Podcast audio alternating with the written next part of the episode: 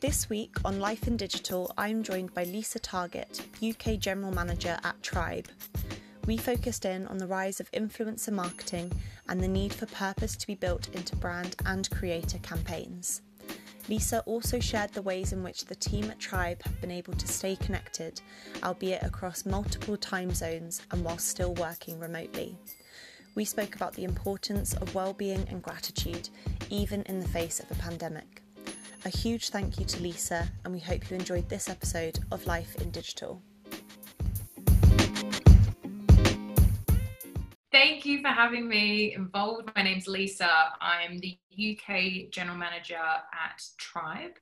And for those of you who don't know Tribe, it's one of those companies that have a very generic name. You think you might have heard it's a protein bar or um, whatever else. There's a million different tribe variants out there.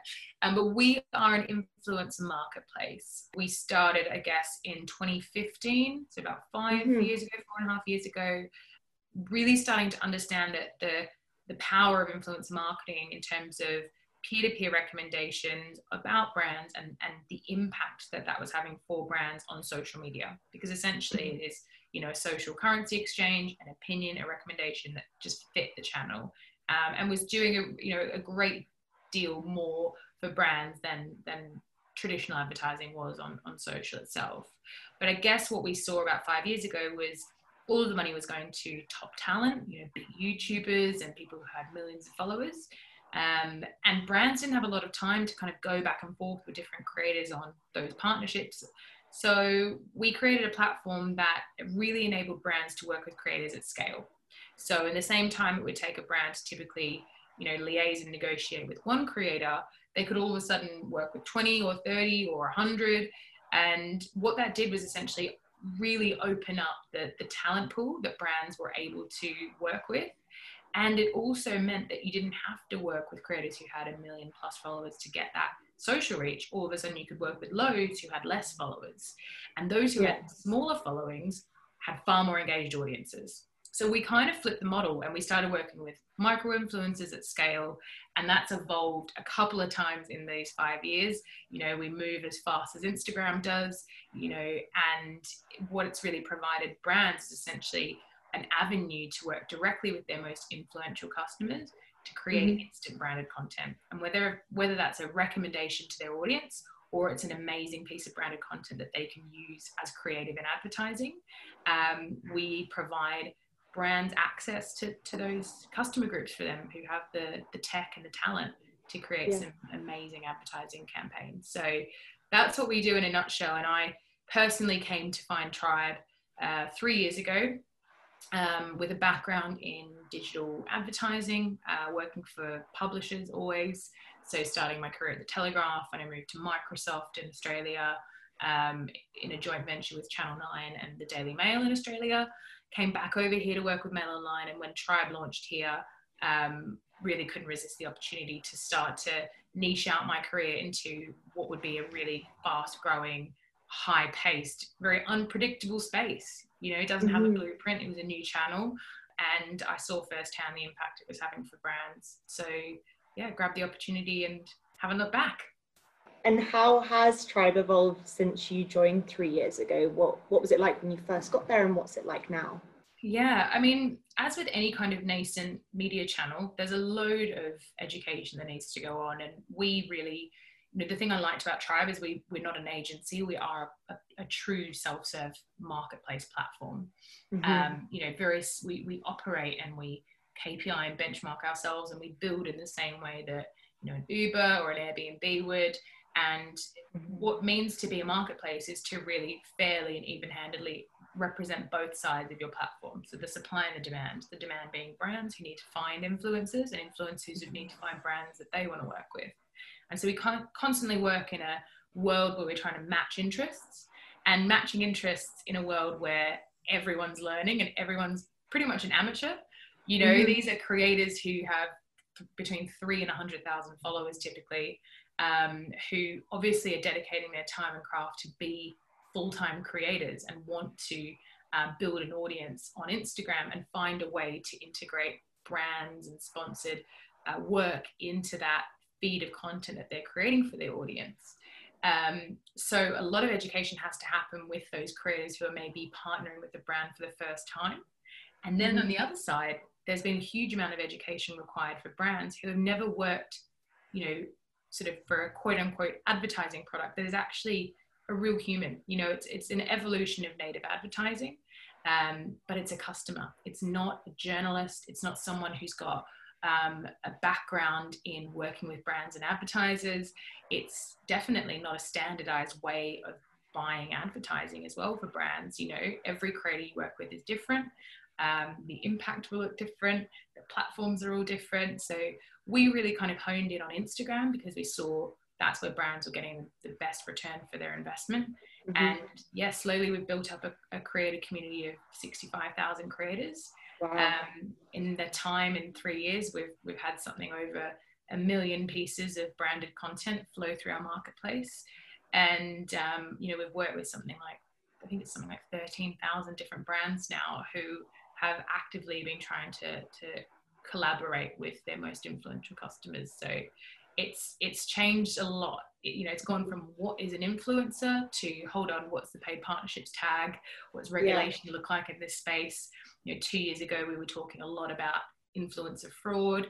We're now talking about social commerce, and we're talking about you know what's the impact that TikTok is having as they enter the creator space, the social media space, and you know, of course, naturally the influence marketing space as you mentioned, a lot has changed in influencer mar- marketing. Um, just in case anybody doesn't know, can you talk us through a little bit about what it is and also how the brands will give the briefs to the creators, kind of how that transaction works? Yeah.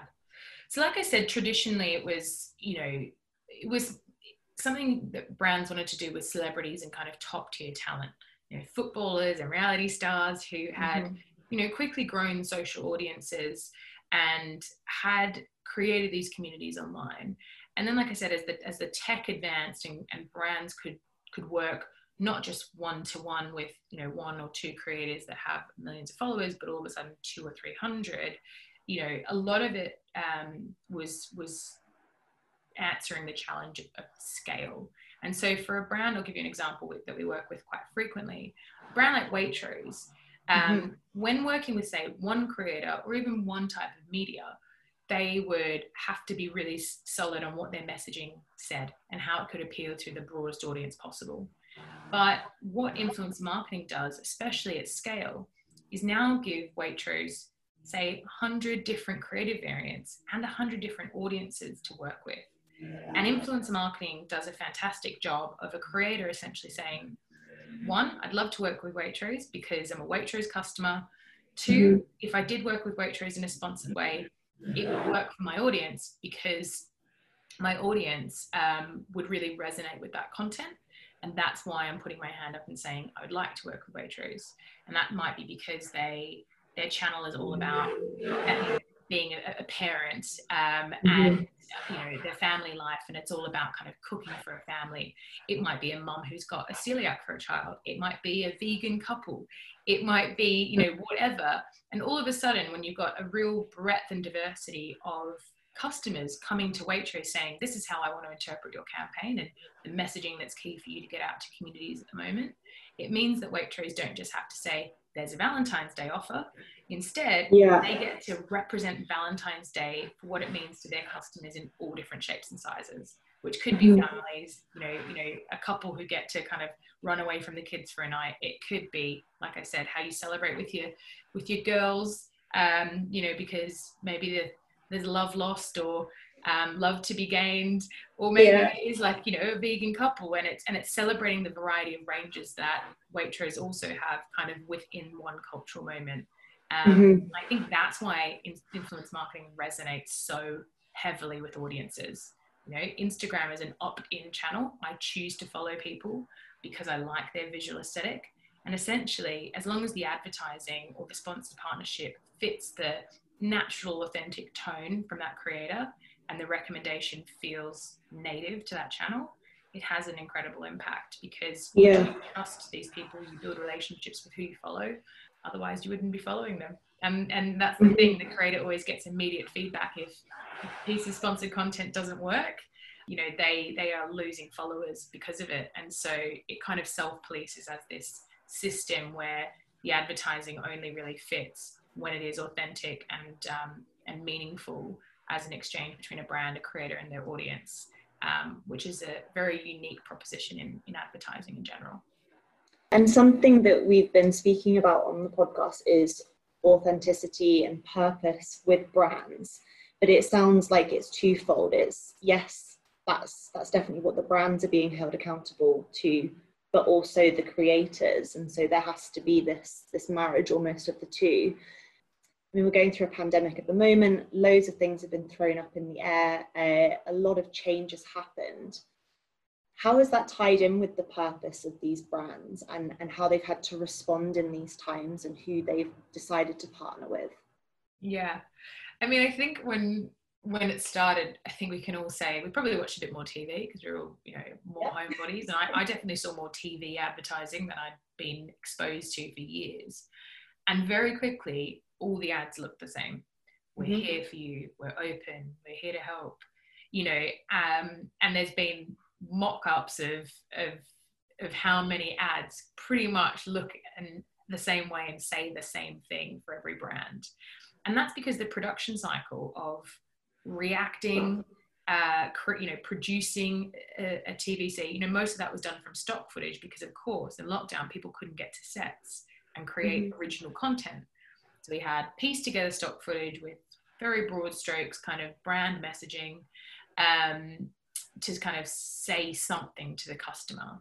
And when you're in a when you're locked in a kind of production cycle of a few weeks or you're limited with production capabilities like we saw in the in the uh, lockdown um, you are very limited in what you what you can produce and also how you can go to market with that messaging but the great thing about working with everyday people um, and and them kind of being your your mouthpiece you know they're your sales team they can also be your creative team we saw a lot of brands being able to represent the true customer experience of what was going on in real time mm. um, most of our briefs that we see on, on our platform get a response from creators within, um, I guess, I think it's 25% get a response in the first 15 minutes, and most of them complete within 48 hours. And so when you've got a scaled community of real advocates and real customers, they can they often will have your product in the fridge or um, you know it will be part of their grocery list or it's a product they own and love and you can immediately see how that product or that brand had a shifted experience in lockdown. So mm-hmm. a great example is like um, Logitech, who own UE Boom. You know, mm-hmm. they do so many campaigns around how the speaker is port- portable and it's got long battery life and it's great for travel and having parties with your mates. And you see that move from a travel um, communication to in the park or at home workouts or you know having little lock, you know lockdown parties um, and it meant the same product, the same brand advocates were having a shifted experience. Um, Hawaiian Tropic did a tanning in the backyard campaign, you know, making a holiday at home. Arla Protein were doing a campaign around, you know, on the go gym snacks between uh, gym class and work. And all of a sudden mm-hmm. it turned to, well, when you don't have to have it on the go, this is an amazing um, add in to a smoothie. And now we get to enjoy taking the time to make something a little bit special you know, because we're not rushing. And a lot of brands are very quick to react. And I think the the cool thing with working to creators isn't with creators is not just getting that kind of real time um, result because they can produce content for you and, and they're not restricted. But you also get customer feedback directly into your creative. You know, Arla Protein said, you know, we still um, want to create content with people who are health and fitness oriented, who love our product and they left it up to that community to say well i'm actually putting in my smoothie now and i'm doing at home workouts and i'm doing x y and z to keep myself fit and sane. And they kind of you know it's almost like the brand starts the beat and and the creators kind of finish off that piece of music and come in. It's a little bit like jazz in that way. And i think it's a it's just a nice collaboration and and again yeah. it resonates more because of that because it's you know you you're obviously following someone like you and they mm-hmm. are representing experience like you're having um, and giving you ideas and inspiration for how to enjoy the period. So they're the brands that have succeeded so much in this period. Yeah. And were there any I mean, maybe this is a negative thing, but were there any that really struggled during this time? Like, what were the things that people weren't doing that maybe the, they weren't able to shift? Well, I think that that we saw that a bit on the brand and the creator side. Mm-hmm. Know, brands who were operationally challenged, um, they they had to focus, I mean, first on things like logistics. So Waitrose definitely paused the activity they would typically do with us because they were quickly shifting to, um, you know, online orders, different, you know, the um, different stock levels in supermarkets, and the feedback loop was was really really short and tight. And they just said, you know what, we're actually over demand and so we're mm-hmm. going to pause for a moment um, because our customers are getting information from our first-hand channels, our website, our socials. You know, that that's the mode of communication. That made total sense. And then you had brands who, if they didn't have a lot of their creative functions in-house, um, yeah. relied heavily on on creative agencies. You know, a lot of them were pausing all work, all shoots for sort of three to six months. Um, if approvals processes legals, etc., were really tough. Um, and then ov- obviously some key categories like restaurants, um, mm-hmm. restaurants and hospitality. We saw, um, you know, initially start to talk about takeaway services, but I think in general, um, as a category, have struggled. Yeah. Um, and of course, travel brands. Um, you know, they've, they've, they've paused campaigns.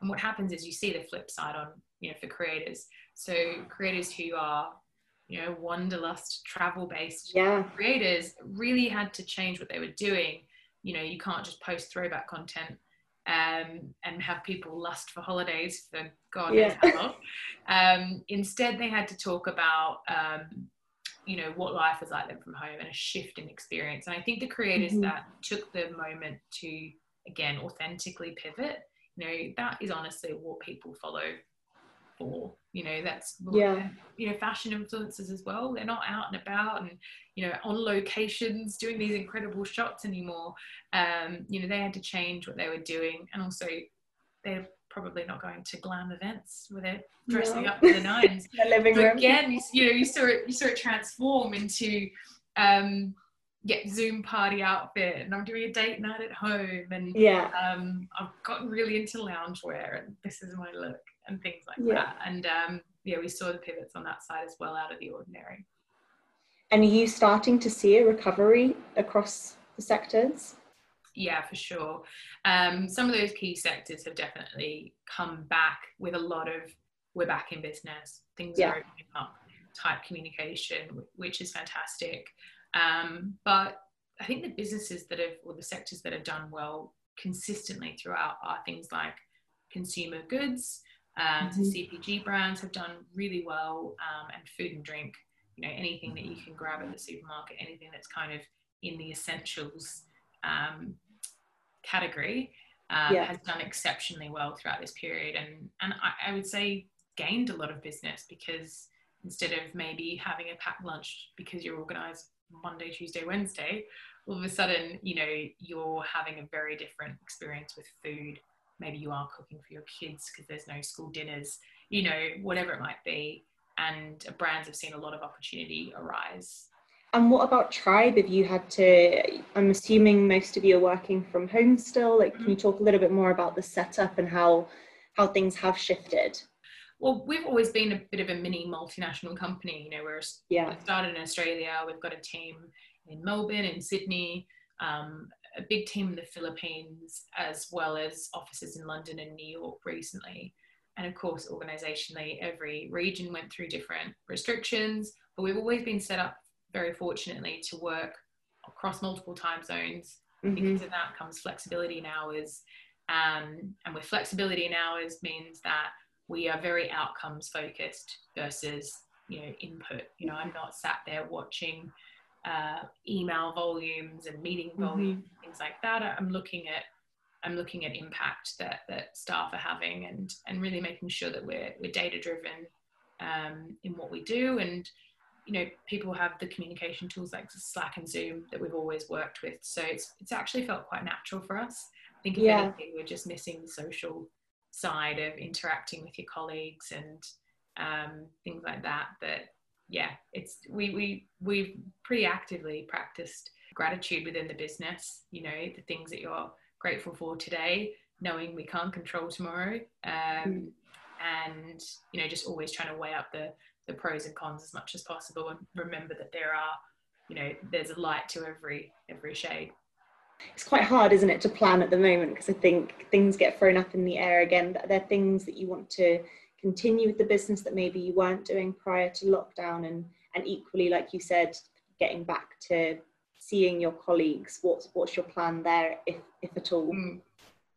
yeah i think because we're all kind of a bit displaced you know and people have moved out of london even to be with family we have to play that by ear mm-hmm. um, mm-hmm. so we've implemented things like fortnightly surveys to con- like to continually have a pulse check and understanding of where people are at um, how they've personally felt their productivity ebb and flow do they have the right tools we invested in um, home setups for everybody because everyone was on a dining chair and yeah, um, know, getting the lower back pain. I see you nodding along there. Um, so yeah, we, we kind of gave everyone a, a home office allowance to mm-hmm. make sure that they had the proper comforts. You know, I did a lot of organizing Ubers from the office to people's homes with their monitors and whatever else they wanted to be properly set up. And now I think it was definitely I never feel comfortable going back to the office again. I'm working from home well. And then I think as people have become more social in their own worlds, um, and they're moving a bit further away from the home, whether it's traveling to yeah. a different suburb to see a friend, you know, whatever it might be, the comfort levels are increasing. And I think it'll probably land in a couple of days a week in an office. We we work out of a WeWork, so that's already really flexible for everybody. And we just have to take it day by day. Um, yeah. And I think just making sure we've got a, a really good grip on employee well-being. We've done like a step challenge globally, which is a really good way. Right. I mean, it, it sounds naff, but it literally got the whole company, you know, all different parts of the company, you know, interconnected. You know, it's not often mm. I might talk to, you know, some of the, the dev team in Melbourne. We're on different time zones and you know we don't cross over in a detailed way. So it's been great to kind of connect at the one-to-one level and not just at these sort of the all hands the meetings that are broadcast and communicated. And so that's been a really good way to kind of have that feeling of, of connectedness and togetherness. Yeah. Um, and also make sure that people are moving um, because my average step count i don't know about anyone else but it had plummeted because of that incidental movement between meetings to office yeah. Um, and it just, you know, maybe we work out and stuff, but the steps just no good. So we've all. What steps are you on? I'm like doing 15,000 a day. I'm really like, yeah, what? I just go for a long walk, just make sure there's one long walk involved. And I'm, I'm now sort of mentally carrying my phone everywhere I go to make sure I don't miss a step. Yeah, um, that's the only downside. exactly. But um, but yeah, it, it, honestly, that's been so good, and it's you know real competitive spirit across the company. Every week yeah. we're announcing the different teams, and um, there's a few people training for marathons, so there's a lot of uh, there's a lot of questioning whether or not it's fair, you know, to have a marathon trainer and counting towards the steps. But it's been great, and we're actually extending it. It's just a July thing. We're going to extend it for the quarter because it's just got people so much happier, um, and just reminding them to move and holding them accountable to it as a, mm-hmm. as a group. So yeah, wellness has been a real key focus um, throughout the period. And what are the plans for Tribe for the future? you still got the same plans in place, or have they been kind of shifted at all? Yeah, I think one thing we did was was, and this was sort of already in, in motion, but we we were definitely a very sort of open source platform where people could come and put a brief live um, and we're finding brands want to work with creators in a more meaningful way, and they're also working with us on a continuous basis. So yeah. we've tiered our options now for either working with us on a flexible one-off basis or subscribing to the platform, getting access to more advanced features. Uh, and what that's allowed us to do is flip our commercial model to be, you know, far smoother, um, you know, based on recurring revenue, and it's going to allow us, um, I guess, more predictability and a different revenue model um, to attract a very different level of investment once we get to the to the next stage. It gives us more options, and it's been, I guess, that pivot has really helped us start to make a footprint in the states where we only just recently launched.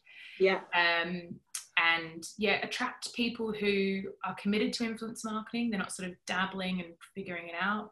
And with brands that are more committed, they become better behavior in our marketplace. Creators are more satisfied because they work with brands that they love consistently.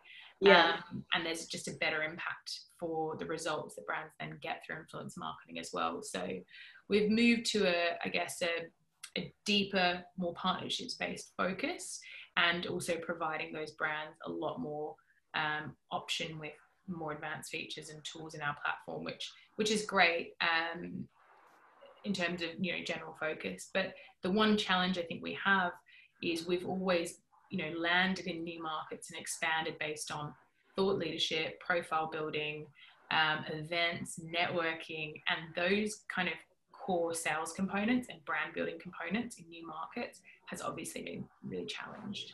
Mm. Um, and so we are, you know, I guess shifting our marketing focus because I think a lot of people are getting maybe elements of Zoom fatigue. It's difficult to know the impact that you can have on a on a webinar or a series, but we did launch our own series called Marketers in Pajamas, yeah. um, which is, you know, which was hilarious. And we're in our second season of that. We've had, you know, in, season two, um, you know, Seth Godin uh, mm-hmm. join us as a, as a guest and, you know, the chief brand officer of Amazon, William Cheever, and it, it's opened up some amazing conversations about how brands are, are pivoting their messaging and working with customers differently and the challenges that they've had.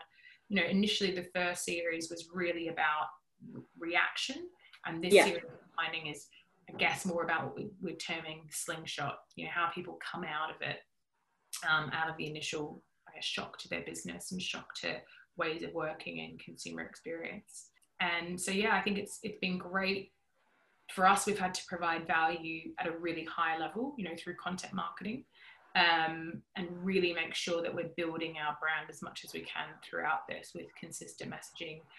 That cluttered kind of everyone is at a brand for budget. There's a lot of sales activity going on at the moment, um, and that kind of relentless pursuit of budgets and briefs is probably not. It's not an approach that Tribe really kind of like or we find uh, yeah. yields a great result. And so we've really moved to building brands at top of the funnel, providing value to our customers, um, and also trying to do that in a different way when it can't be face to face. So yeah, that's the one the one challenge we've, we've overcome through um, less face to face and more uh, production of content that, that is meaningful. And what have the learning points been from marketing in pajamas? one of the, the the learnings has definitely be that we're you know we're we're attracting a huge subscriber pool that are higher level executives in businesses than we would you know that then represent our typical user you know the user yeah. of our platform is probably a brand manager a marketing manager a digital marketing manager someone who actually is the end user um, whereas the marketers in pajamas series has really attracted I guess more C-suite um, marketing mm-hmm. executives, and marketing directors, people who look after teams and care more about the macro trends.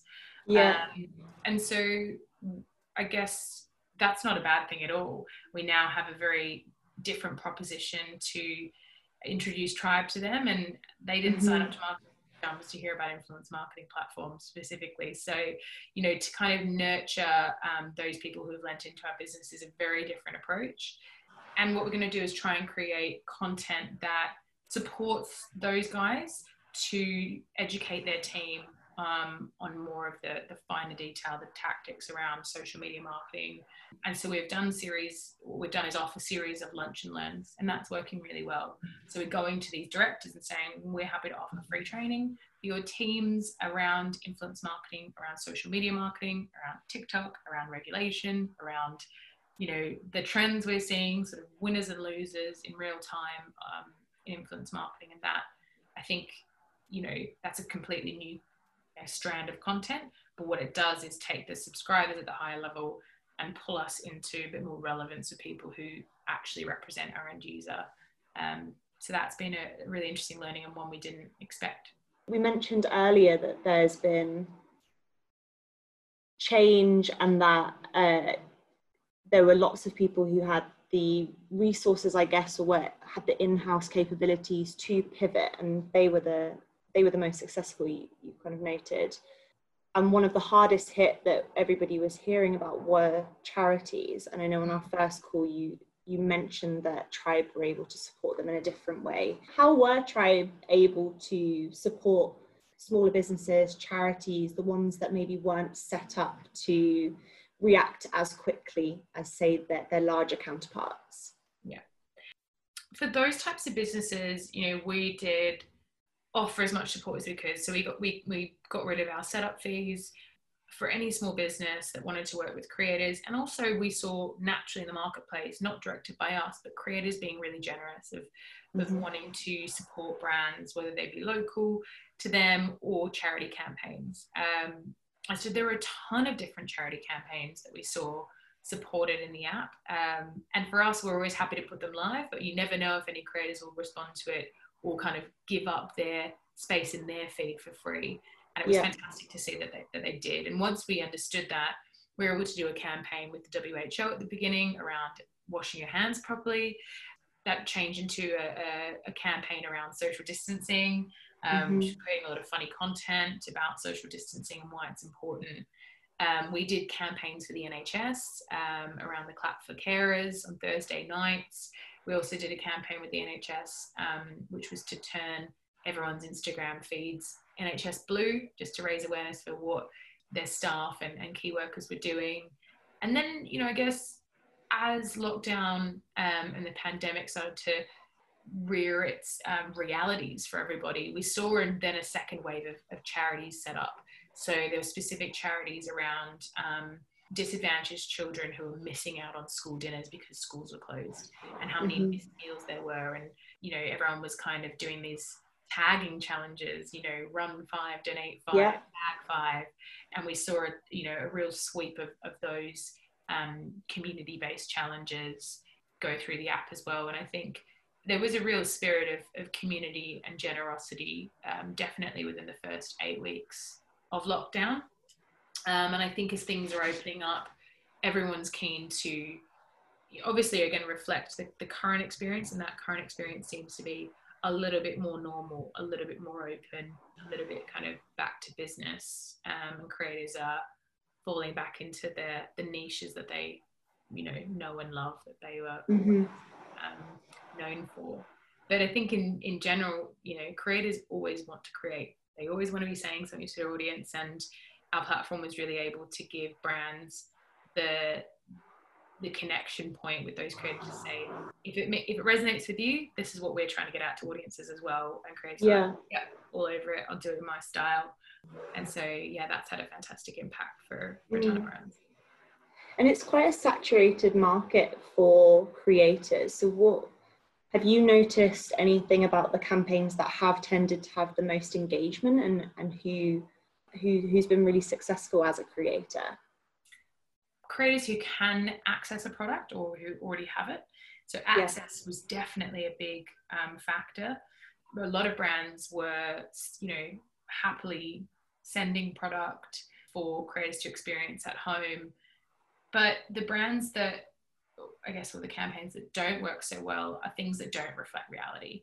And you know, we we always discourage, I guess, campaigns like that even going live. But it's asking creators to sort of say, do or represent things that that mm-hmm. don't really resonate, I guess. Which we don't, we just don't see a lot of. Mostly because our platform is based on a creator responding to the campaign and actually submitting finished content there's not a pre-negotiation between a creator and a brand. A creator really has to go, yeah, I know what you want. I'll create the content and submit it back to yeah. you. And if the brand likes it, they buy it. And if they don't, they don't. So I think because of that, you see the, the brands that don't resonate simply just don't get submissions to their campaigns. Um, mm-hmm. And yet it often be about the product not being accessible in some form or it not being authentic to what yeah. you're actually experiencing.